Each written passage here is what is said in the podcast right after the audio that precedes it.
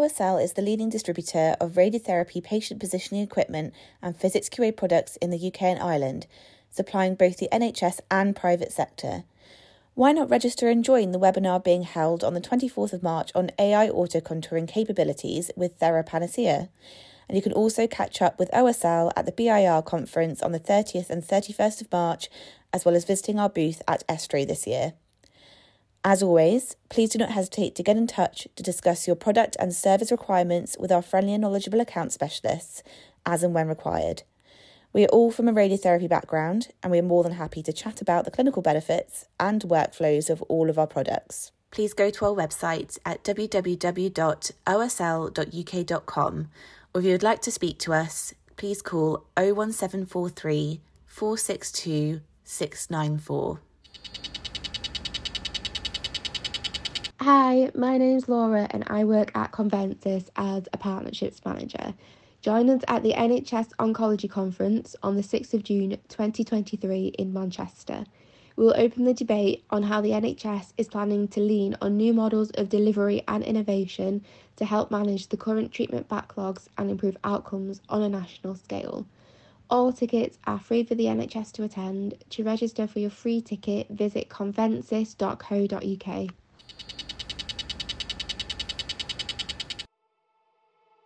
Hello, everyone, and welcome to Rad Chat, the first therapeutic radiographer led oncology podcast.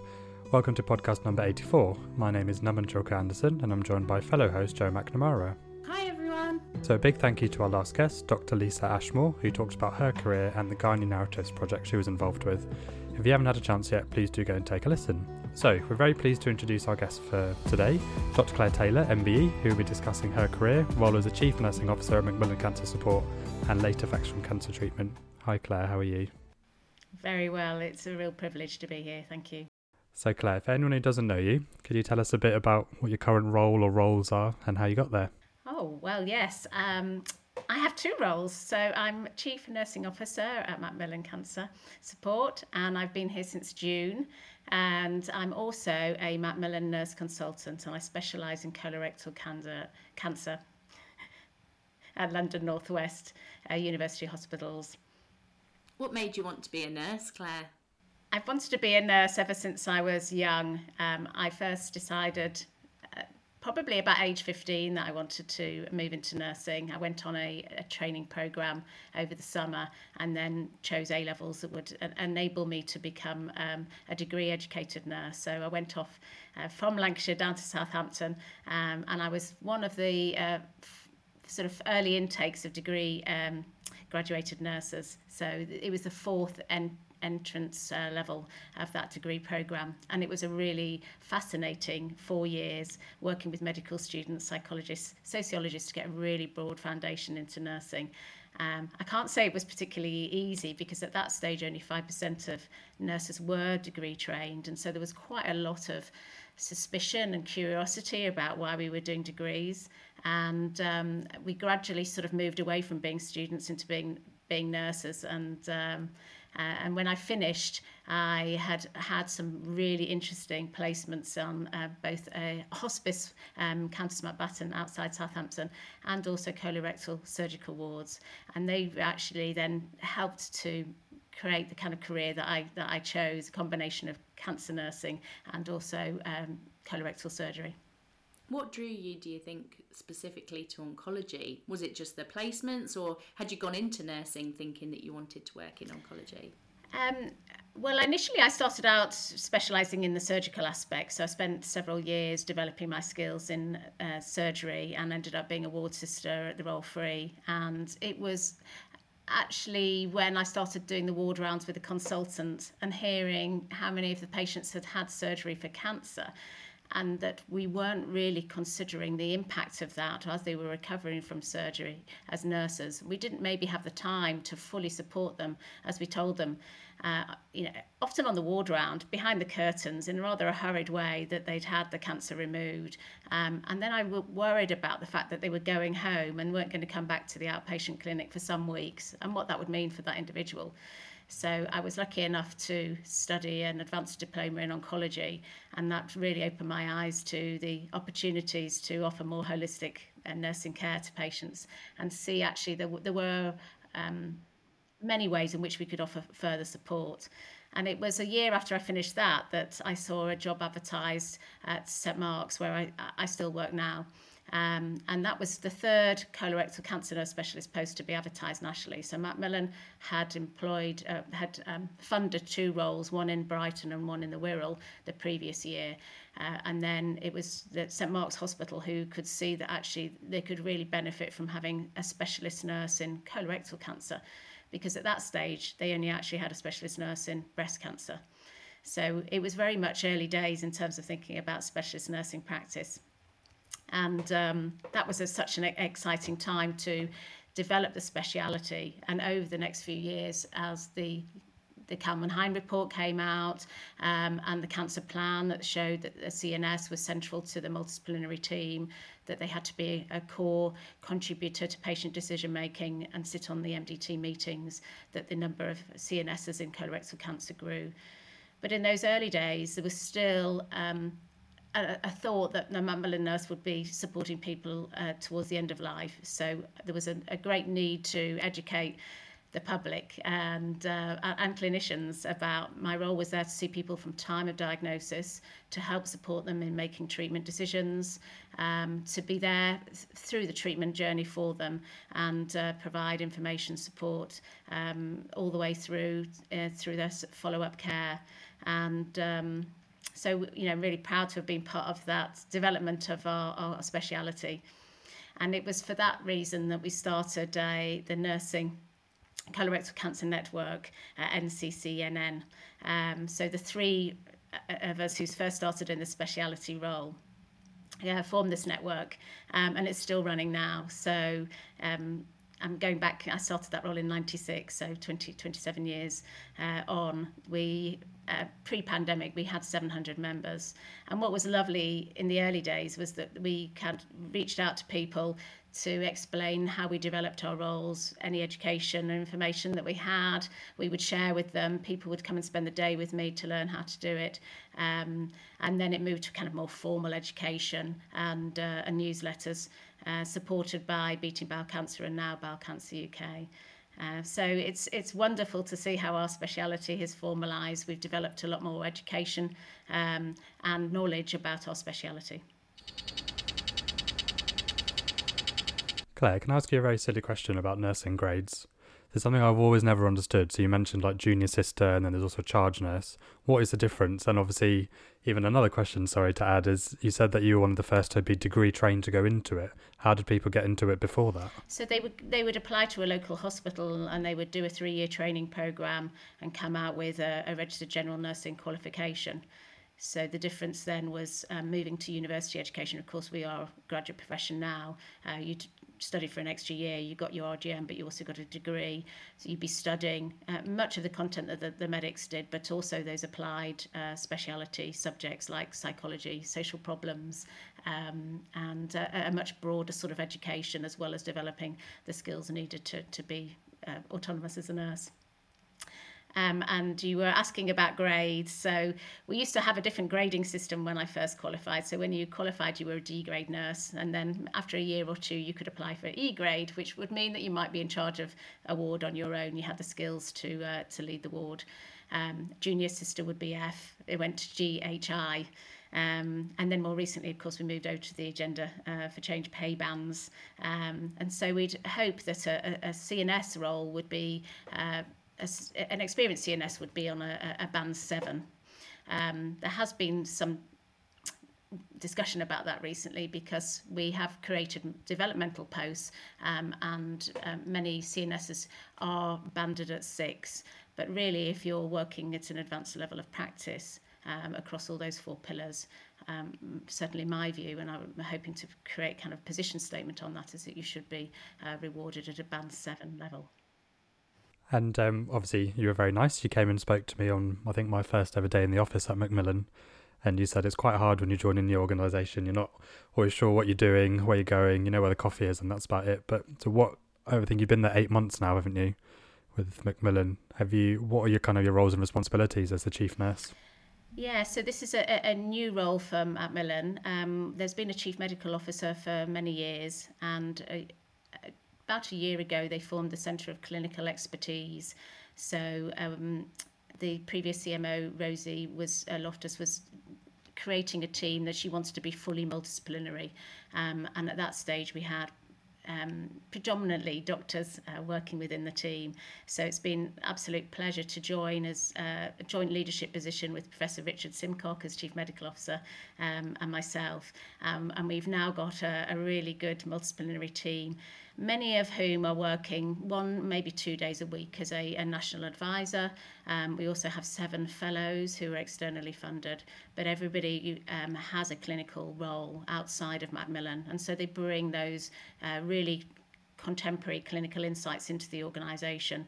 Uh, so we have nursing, AHP, and all different specialities within um, uh, medicine covered within our Centre of Clinical Expertise team and um, and I think in that way we can really share with the organisation uh, our current insights and give really good clinical credibility to any work that we're doing. I mean, Macmillan is a, a very large organisation, um, many different uh, divisions within it, whether it be communications, advocacy, policy, innovation, fundraising, philanthropy, um, and uh, in a strategic clinical position like this, um, you know, we hope to be able to influence activities and make sure if there's a kind of a clinical contribution that can be made at the beginning of a um, an idea um, and, and sense checking and evaluating that as it goes along.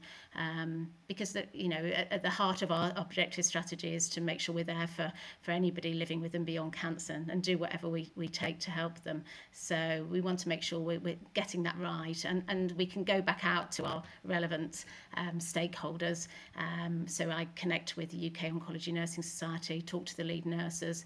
Um, we can get a feel for what whether we're doing the right things. Uh, so it's a very much a two-way dialogue between our, our networks, which have to be across the four nations, um, and uh, making sure that what we're what we're thinking about in, in, in the UK office is is clinically relevant to all professions across all those nations.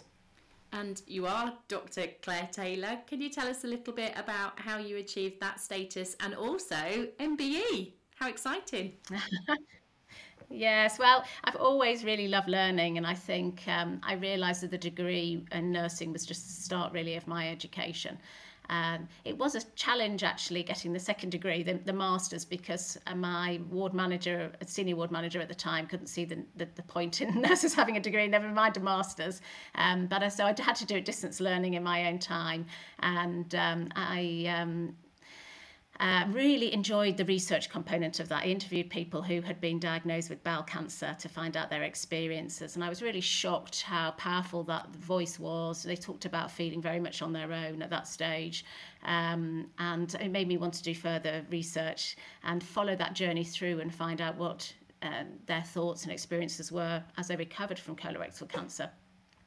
So when I started in the um, uh, colorectal cancer CNS role, I thought after a few years it would be really nice to, to continue my, my studies. Um, I was lucky enough to get a research sabbatical to sort of develop those thoughts and, and then apply to King's for uh, to, to do a PhD. Um, Professor Alison Richardson, who was a very um, well-known cancer research, uh, was, uh, had just become a professor at the time, so she kindly took me under her wing to supervise me. And I did a, a study looking at the experiences of people recovering from colorectal cancer. Um, this was a really good research grounding. Uh, it came at a slightly difficult time for me because I'd just had two, two young children when I registered for my PhD. Uh, so I had to do it slowly over five and a half years, um, uh, often in the evenings. um, so it's not really ideal. I didn't get the sort of time releases that you should have to do a PhD because ideally you want to spend two or three days a week, you know, committing yourself to, to uh, developing your, your knowledge. Um, but it was a grounded theory and methodology, so it was a very um, inductive process of gathering lots of interviews, a, a lot of information from different sources to come up with a theory which I called the process of restoring embodied control. Um, so I, I really loved that that project. It was um, it was one I was quite glad to finish in the end, but um, actually I think it's been very helpful in um, giving me some sort of academic credibility and enabling me to continue to do research now in, in my role. Um, I don't use the, the title doctor all the time, but there are sometimes it can be helpful if you're applying for further research funding or you're going to a research meeting where maybe you're the only nurse in the room. Um, it perhaps gives you a little bit more more status, and um, uh, yeah, and I, I, I feel that I have been able to influence the research strategy within our organisation now and show to at board level the contribution nurses and allied healthcare professionals can can make to research because we weren't even in the strategy sort of a few years ago, whereas now we have a working group, um, we present our research at an annual event, uh, and we're mentoring and developing other uh, nurses and AHPs within our trust to, to, to develop their research skills. Because I think everybody has the potential to generate some level of evidence, whether it be you know starting out with an audit um, or, or, or doing something sort of you know fairly small scale, uh, particularly with support of people who've done that sort of work before. Nurses don't just need to be collecting the data for others. We can actually be leading the research. So I have been PI in a few studies since, um, and I see that as really a core component of my role now as, as a nurse consultant. In terms of the MBE, uh, well, I got that for contribution to cancer nursing. I didn't know at all that I was going to be nominated, and it was a complete shock. Um, and I received the award three years ago. Uh, and I presume it was for the um, formation of the, the, the network that we've kept going over the years. And um, I, I've written a lot of papers um, and sort of developed the evidence base for the speciality. And, and I remain completely passionate uh, um, about supporting other people in their career. And uh, hopefully, um, it, you know, I, I see this as about uh, recognition for the speciality, not necessarily for me, but the fact that we've come on a long way as colorectal cancer nurse specialists. It's an amazing career. I do, yeah, it, it's just amazing how much you've achieved from exactly as you said that comment about your ward manager who didn't believe nurses having degrees to getting to the point to role model that for yeah the whole country of nursing really I, I just think it's incredible it's gone such so quickly to be honest um, i did have a, a, time out of the nhs so after seven eight years of being a cns i um, moved back to palliative care and then i moved into an education role and um, macmillan at the time had education units based in universities so i went to work at king's college london and then we formed a um, education unit of gastrointestinal nursing called the Burdett unit. Uh, I went to work there developing um, degree and postgraduate courses in nursing. And we were able to develop a lot of specialist nurses in, in GI nursing overall uh, until unfortunately the funding wasn't renewed. Um, I then went to work at King's as a, a, GI lecturer and it was there that I finished my PhD. And it, actually that was a very helpful place to work to uh, finish my academic studies. To be honest, it was um, um, more supportive environment of, of and recognizing that there was a need to have a PhD as a nurse. In fact, it was kind of essential criteria to be a lecturer at King's. Uh, and I, I think uh, there were very few nurses, if any, when I came back in 2012 to um, St Mark's Hospital. Um, who had a PhD, and I'm pleased to say we have m- many more now. But um, the you know getting the time off to to do academic studies when it's not a seen as a formal degree where you go off and do um, a, you know a training in a, in a classroom it, a lot of it is self-directed study uh, was was quite difficult um, but I'm sure that time out in education um, really did sort of enhance the different components of my role. So it gave me confidence to run national and international study days, uh, as well as continuing to develop my research career. Claire, we've mentioned kind of bla- in a blase way about the clinical nurse specialist role, but it is huge within cancer care. Can you tell us a little bit more about what that role actually entails and how a registered nurse practitioner would go into a CNS role? Yes, well, I described my journey where I did an oncology qualification and felt I was in a fairly senior role with several years' experience behind me that I could move into a, a CNS role. Um, but the pathway really wasn't very clear, and unfortunately, those speciality courses that were provided by the ENB disappeared. And then um, degree and postgraduate courses like the one I, I was running at the Burdett Institute also disappeared because higher education generally decided that they would run more generic postgraduate programs. But ideally, you're looking for somebody who has got postgraduate education um, and working towards a master's, or if not having a master's, to be working at this level. Um, so I'm pleased to say that um, Macmillan, along with many other stakeholders, have been working really hard the last uh, two years on a programme called Ascend, looking at aspirant cancer careers and educational development. And this has been launched now, and what we have now is a much clearer pathway how people can develop from enhanced uh, well registered to enhanced and then to advanced practice. And that's for nurses and uh, allied healthcare professionals. Um, so I think the pathway is clearer in understanding what competencies you need to develop to move into these roles. And now we're, we're beginning to commission education which will help people to make the, that transition because we get a lot of people thinking about they'd like to come and work with us, but maybe they have five years of uh, nursing experience working on a variety of different wards. They may have done some cancer nursing within that, um, but how do they develop that specialist knowledge they need for what is, you know, a, a specialist role with a high degree of autonomy um, and a requirement for, um, you know, really uh, a high level of skill uh, and knowledge to work um, with a unique patient group. Um, there are so many different CNS roles, of course, and not just in cancer, but outside that. But within cancer, um, we have many, many different specialist nurses now. So from my time when I first started, where we had just basically a breast and bowel cancer nurse, we now have in our service probably over 50 uh, clinical nurse specialists working in site-specific roles predominantly, um, and each team will have more than one as the uh, numbers of people you know being supported by CNS has, has grown, and we've realised the contribution that they can make to to people's care. Um, so they tend to be very specific roles uh, with a you know very um, uh, in-depth knowledge of that speciality, and I think that's become increasingly important as there's been absolute explosion in treatment options. You know, you really need to have cutting edge knowledge of uh, what might be available for your patients um, and be able to answer all their questions and uh, be able to, to, to deliver the care, as I said, autonomously, but as part of the multidisciplinary team. So we work really closely with our healthcare professionals, our oncologists, our surgeons, um, and um, uh, it's uh, we, yeah, but we're recognised now to be a very key part of that uh, team and that the team can't function without the CNS because we bring um, the patient insights to the decision making process. We should hopefully at the MDT will be the, there to advocate for their for their concerns um, and then feed that back and translate a, a decision or recommendation into terms hopefully the patient can understand and support them in decision making about what treatment is going to be best for them. So that's a really important role.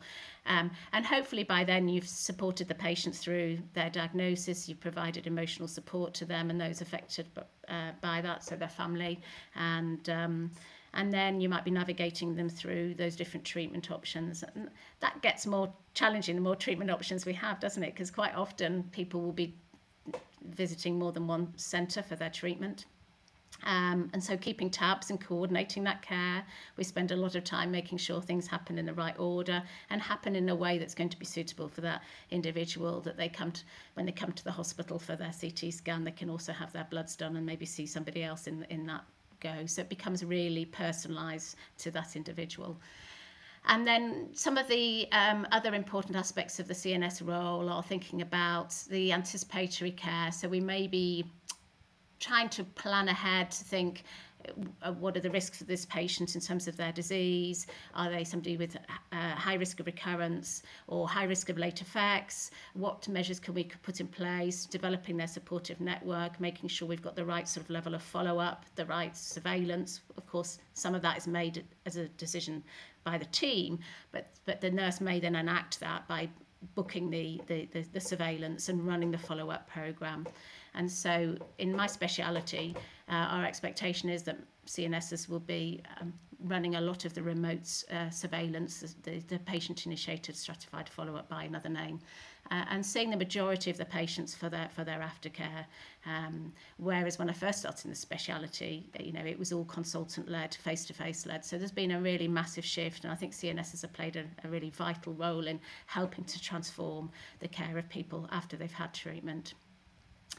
Um, increasingly, I think there's uh, the, the role that we play in assessing holistic needs has shown that you know we have to go beyond thinking about their physical needs but also their emotional needs. So most CNSs will be trained to level two in terms of providing psychological care. So they can deal with mild to moderate distress anxiety depression. And the key thing is then knowing when they might need to refer on. So say somebody has persistent fear of recurrent disease or um, more in, you know intrusive thoughts that are limiting their day-to-day functioning. We might be thinking they need to go to level three or level level four if it's more acute than that. Um, so working closely with our psycho-oncology team discussing sort of when they might need to take over the care and trying to make that a really seamless journey so it doesn't feel like it's sort of a, um, too frightening for the individual. Uh, it might even be shared care in some cases um, in addition to the emotional sort of side of it, increasingly with the social impact. So we'll spend alongside maybe you know our occupational therapists or uh, uh, other team members like social workers thinking about helping people get back to work. The service I work in now is um, is a complex colorectal cancer service. So we see people who have really extended surgery called pelvic exenteration. And over the last 10 years, we've been building that service to, we're probably one of the highest volume centres in the world now, seeing over 350 patients. So th- this was kind of a new development in my role and thinking about the impact that that had on people's ability to return to work. And so making sure that they had the right financial measures in place and the right uh, support to their employees so that they got a, a decent return to work at the right time for them. So looking at those holistic needs and putting a plan in place that's personalised to them, and crucially then making the right referrals to enable those um, plans to be enacted in a timely way, monitoring that they've been achieved to hopefully give people the best quality of life in the long term. And I think that's always been my drive is you know how can we improve patient outcomes? What is what is it we can do to give people the very best experience? This can be a very traumatic uh, diagnosis for people. Um, of course some people sail through but for most people it's going to be a very significant moment in their lives and try to improve that by giving them the right support at the right times can make all the difference. It's such an incredible role the role of a CNS and I think I completely agree with you. I've seen CNS roles advertised at band six, and I think that's quite a lot of pressure or a lot of challenges as well. And obviously, with the current climate with the NHS anyway, and the cancer backlog of patients coming through, I mean, there aren't as many clinical nurse specialists as there are needed for each specialty. I think we all know that. And obviously, now there's no cancer plan suddenly, which also makes it even tougher. But there's so much for a clinical nurse specialist, CNS, to do. Um, I don't know. Without being too controversial, do you think it is actually happening? What what can we try and do to support a bit more?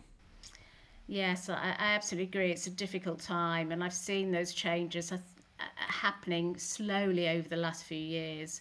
The last census we did of our workforce was t- 2017, and one of the things it threw up for us was the huge disparity that we had in caseload as a CNS. I mean, it, on average, you might have 70 to 80 patients within your own uh, responsibility. Um, but there were teams where they may have up to 200 patients to look after from the from diagnosis to sort of um, you know right through the pathway over many years. So it's not just the new patients coming in; it's the, the cumulative effect of supporting people over many years. Um, and, and that's really not sustainable. And certainly in my own practice, when I look on a monthly basis, when I was full time, I was seeing, had contact with 500 patients. Um, and to give the kind of level of support that you wanted to, to ensure that every interaction you had was the best it could, where you might want to give 20, 30 minutes of your time on the phone to them or in clinic, became very challenging. But you don't want to brush anybody off and not give them the time that they, they need. Um, so as the role sort of requirements expand and we can offer more in terms of our advanced skills where we're independently seeing more of the patients in clinic, um, taking over more of the follow-up um, and some you know additional uh, uh role requirements. The sort of the need for more CNSs has become more evident, and uh, we think probably there are about three and a half thousand um, shortages of CNSs at, at present. So uh, some of that is about bringing people into the profession, and some of it is about uh, re- retaining and caring for the people that are there, and they're really big priorities within my role. Certainly, to think uh, I've got to be a figurehead for cancer nursing here and speak out about the the need for more CNSs, and we need to develop, um, but we also need to retain our workforce. Um, and and people who are looking after you know a very heavy workload are, it is not going to be sustainable in the long term unless they've got uh, a better infrastructure. Ways we've been trying to deal with that is investing more in our clinical support workers so that will be a band for um, unregistered but giving them a, a good level of education support so they can take off quite a lot of the admin, help to book those patients into clinic, to book their personalised care interventions, to follow up with some of the care planning work, um, answering the, the helpline, doing some of the navigating and social prescribing roles. I see you know there's there's more opportunity to support the CNS by adding in these roles and I think most teams are realizing that now um, they may be called navigators pathway coordinators. Um, but I would hope that each CNS has at least some admin support to help support them in their work. And I would also advocate for people having clinical supervision. I don't know if you get that within your roles as AHPs, but we do take a very heavy emotional burden. You know, being there when somebody's diagnosed or when there's another uh, kind of uh, key breaking bad news session, maybe they're told they've got recurrence or a, severe complication, uh, or they even at the moment that they're having to wait a very long time because of the backlog and the the the, um, the the waiting times to treatment are much longer than many people want. That causes a great deal of distress. Uh, so when you're constantly taking you know call after call with people really um, emotionally. Uh, discharged uh, there there needs there needs to be some outlet for that so that's an important part of helping sustain CNSs in practice um, so, yeah, and of course pay because we've seen over the last 10 years um, a decrease real time in our in our pay, and I think we we won't keep people. A third of our um, CNS workforce are over 50, and there's an increasing uh, expression of um, interest in retiring because they feel the working conditions are poor, the pay isn't leveling up to the level of sort of training and education that they have compared to uh, other other roles. Um, so I think we need to address working conditions and pay um, and bring more people into the profession. And hopefully, then in the next few years, we'll start to see a turnaround and um, and um, and more nurses staying with us in, in cancer nursing. It's such a challenging minefield. Just when you were talking about the roles and responsibilities of a CNS, I was like, how is that even feasible? let alone if you had a patient with comorbidities and actually then need to integrate the services. How do you think, kind of looking into the future and thinking about Macmillan role development, how do you think we could maybe integrate CNSs more, but within maybe other pathways? Yeah, I think that's a really interesting point for development because we've had a very secondary care focus, haven't we? Uh, um, despite talking about care needing to be closer to home. You know, there's a lot of specialist knowledge centered around that uh, early diagnosis and treatment phase, which is just a tiny part of the patient pathway. We want most of that time for people to be out of hospitals in the community, but supported by people who understand what their particular skills um, needs might be.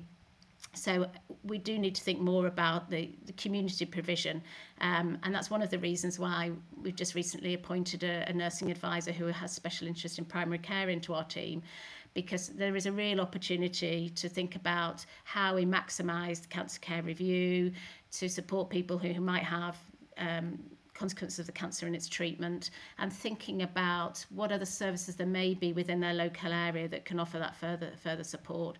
So I think we might be looking at a role that has a broader function where we uh, upskill those who don't maybe have that specialist knowledge but feel enabled either to deliver a certain level of knowledge and know how to reach out to those specialists as and when they need it. Um, you know, there seems to be a big divide quite often between primary and secondary care, and I would like, and, some of it's data, some of it's that you know lack of understanding about role, but I'd like to see that hopefully with the introduction of more integrated care systems, that we're going to have a better fusion and a, a flow of information and skills for the patient to move. Um, out of secondary care much more easily and get the kind of that level of expertise that they need in in primary care also.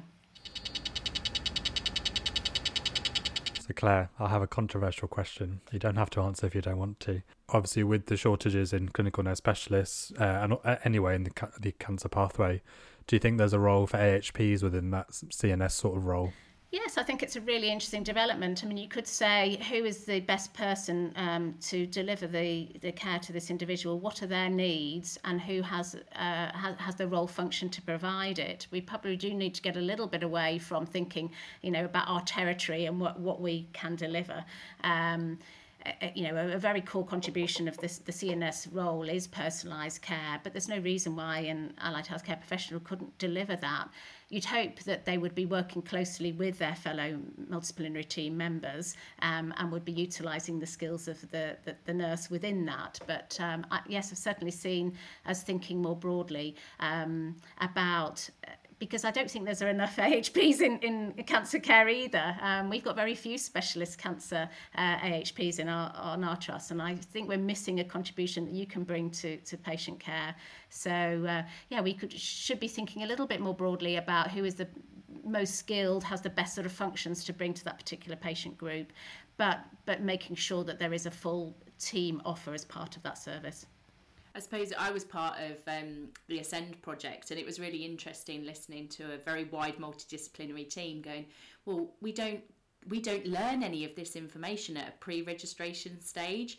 Where I, for me it was really alien because I was like, "That's all we learn." We, if anything, actually, some of the barriers to us is we don't learn enough about dementia or you know neurological conditions diabetes you know the comorbidities that affect our cancer patients um, but it is really interesting that, you know, our bread and butter, that's all we learn. We're so immersed in it. And I think that's definitely um, where I get really passionate that because of our oncology knowledge integrating with our CNS colleagues and wider um, is really, really important. And I think also, obviously, around career development, role development, um, with therapeutic radiographers working much more within the community or with specific late effects clinics, um, I think it's a really exciting time. And um, I know it's exactly as you've said, you know, is it definitely, it has to be that professional discipline that has that role? Should it be a specialist role, but for anyone who fits the role criteria? Yes, so thinking about the um, service that we set up for the GI consequences service at St Mark's, and um, it, it, it's really wonderful when you work together with different uh, disciplines to give the best patient care. You can see the, the contribution you can make, but equally the patient's not going to get the full experience and, and the best clinical outcomes unless they see the dietitian as well as the gastroenterologist and also the, the biofeedback physiotherapist. Um, so we all have a role to play in that patient's uh, the patient's journey. And um, I, I, do I do think we're seeing seeing a change but and we do also need to recognise if we've had a, a kind of oncology training or we, you know been in the speciality many years where our limitations are. And so developing those uh, networks so you know whether it be a menopause specialist team or endocrine um, uh, late effects service, you know, that's down the road, but finding those connections and building the referral pathways to ensure that you can enhance the uh, the patient experience is really vital. We can't know it all, but as long as we can know what we don't know and find solutions, uh, then hopefully we're, we're doing the best for our patients. Claire, what do you think the challenges are for Macmillan at the moment? Because I know speaking to patients, they're finding that the NHS is so overwhelmed that actually they're reliant upon charities to almost plug some of those gaps. So things around maybe uh, the cost of living crisis. And I know Macmillan is producing some amazing resources to help and support patients in that way.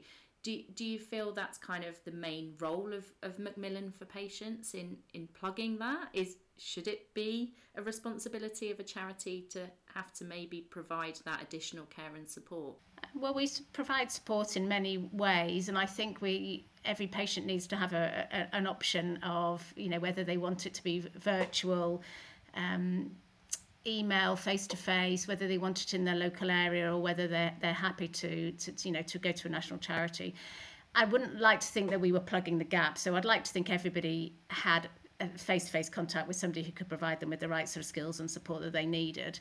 Um, but in addition to that, that there is a service for people whenever they need it. So that right by you sense that, that as a charity, you know, our aspiration is to be able to support everybody who's diagnosed with cancer, as well as those affected by it. And, and we offer that support in a range of ways, including the funded roles.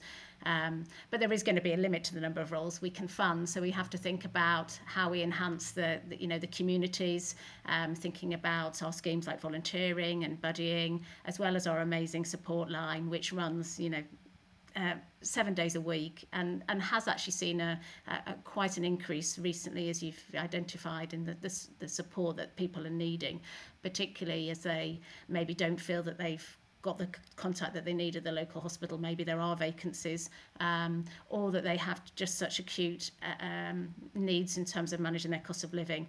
So there's there's a really been a big investment in our support line provision to help people and you do need a specialist level of knowledge to help people with their energy bills, um, make sure they get the right payments, um, and uh, and uh, and they, they can you know be supported financially. So uh, there's a, obviously a place for both, and um, and I think Macmillan has an, an incredible reach across the, the four nations and, and is always innovating and thinking about how they can do that better and get out to people who maybe are harder to reach, who may not traditionally come forward to the Cancer Information Unit for that support. Um, they may not be as digitally enabled, but, but they may be able to go to a sort of trusted uh, community centre or uh, they may be or they may be, maybe prefer to do something through an online community. Um, so we've got to provide a real variety of support, uh, uh, but hopefully being there for for everybody when they need it is, a, is an aspiration we have. So Claire, you've done a PhD, you've got an MBE, you're a consultant, you're the lead nurse at Macmillan. What's next for you? Well, I'm just really excited about developing our team and thinking about how we can um, really strengthen the nursing and AHP voice within uh, the organisation, but also, I suppose, at a higher level in terms of they've got the privilege of meeting with very senior uh, national stakeholders where you can influence change in terms of like nursing strategy and workforce plans. Uh, so, you know, look forward to being able to deliver more kind of clinical strategic input.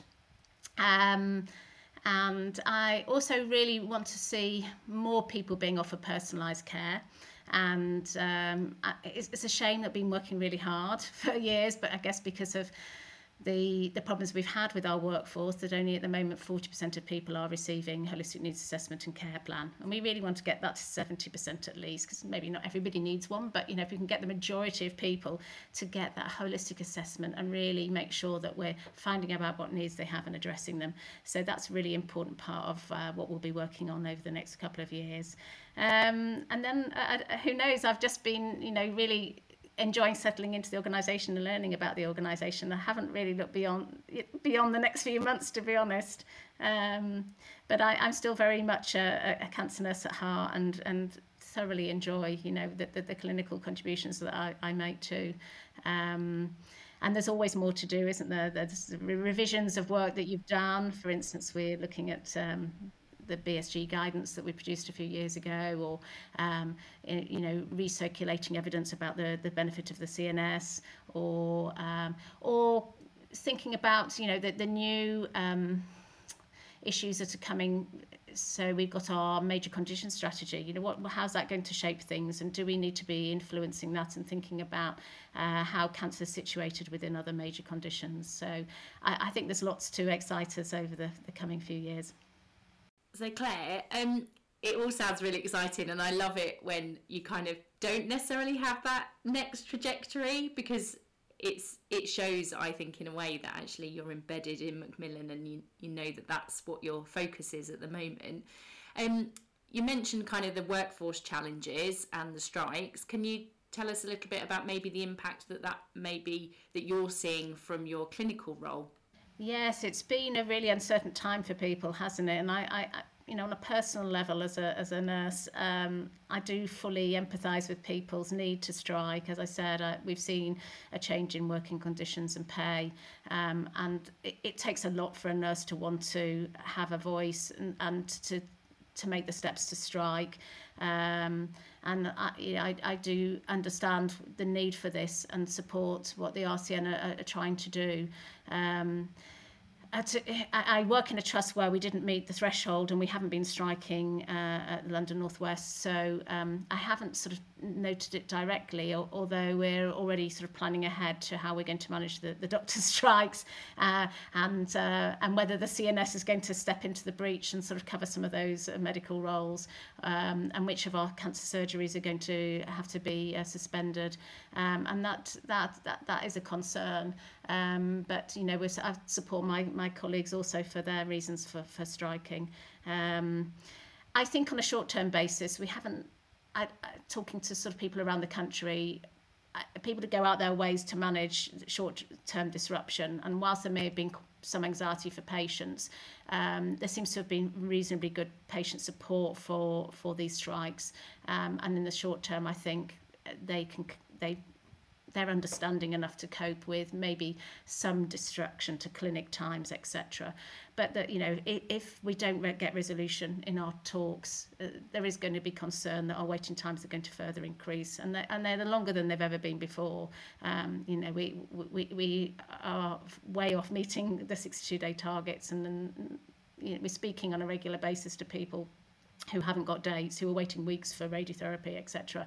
Uh, and when you're living with cancer and, and waiting, you know, that's a very long time uh, and, and very, very concerning for people. Um, so, uh, you know, I feel it from both sides. I'm thinking about the person living with cancer who's waiting for treatment, but equally I'm supportive of my colleagues and just hope we get to a quick resolution um, and that we can get back to, to, to work with, uh, with hopefully a better pay deal. And Claire, we always end our podcast with top tips. What top three tips would you give to people listening? Well, I think caring for yourself is really vital. I've said the the emotional burden that you can feel in this role, and um, and unless you look after yourself, you're not going to be able to look after your patients. So, you know, it's very tempting to stay on at work and finish and call the next patient, but at some stage you have to recognise when you can give no more, uh, take a break, making sure you've got support around you. Clinical supervision has been valuable to me over my career. So, care of self, number one. Um, I think recognizing how you fit into the team and your you, your contribution to that. Um, CNSs sometimes absorb things that aren't actually their job, but having a really clear job plan, knowing what it is that you do that nobody else may be able to do, um, and sticking to your job plan and, and being able to to demonstrate the value that you bring. I mean, there's really sound evidence about uh, that we're good value for money, that we improve patient experience, that we improve quality of care, and actually a study recently showing improved survival. So, you know, be true to what your unique contribution is um, and, um, and, and don't, don't feel that you need to absorb the work of others. Um, I don't know what my third one would be. Just en- enjoy it. I mean, gosh, what, what privilege we, we have to work with people and understand uh, you know their, their lives and get to know the families around them. Um, that, that's been the joy for me and just you know enjoy those opportunities to really get to know people and support them and see them get through sort of difficult times in their lives and come out the come out the other side. And uh, so, so, so celebrate the good times and uh, and enjoy uh, you know what you what you what you do well. Oh brilliant. Thank you. That's a really good one to end with I think um, I can speak for everyone listening in advance that, yeah, very inspiring to have you on today to talk about your incredible career and how you champion the clinical nurse specialist role, but also just the patient voice. Um, but yeah, thank you very much for coming on, Claire. Thank you for everyone for listening to Rad Chat. So your hosts today have been Naman Julka-Anderson and Joe McNamara. If you're utilising this podcast for CPD purposes, consider the reflector questions posted, along with the links to resources and literature that we've discussed. To receive your accredited CPD certificate, please complete the Google form links with the podcast. So our next guest to feature will be Rebecca Quick, who'll be discussing her experience of having cancer treatment and now living with the consequences of those cancer treatments. Thank you so much for listening. Take care.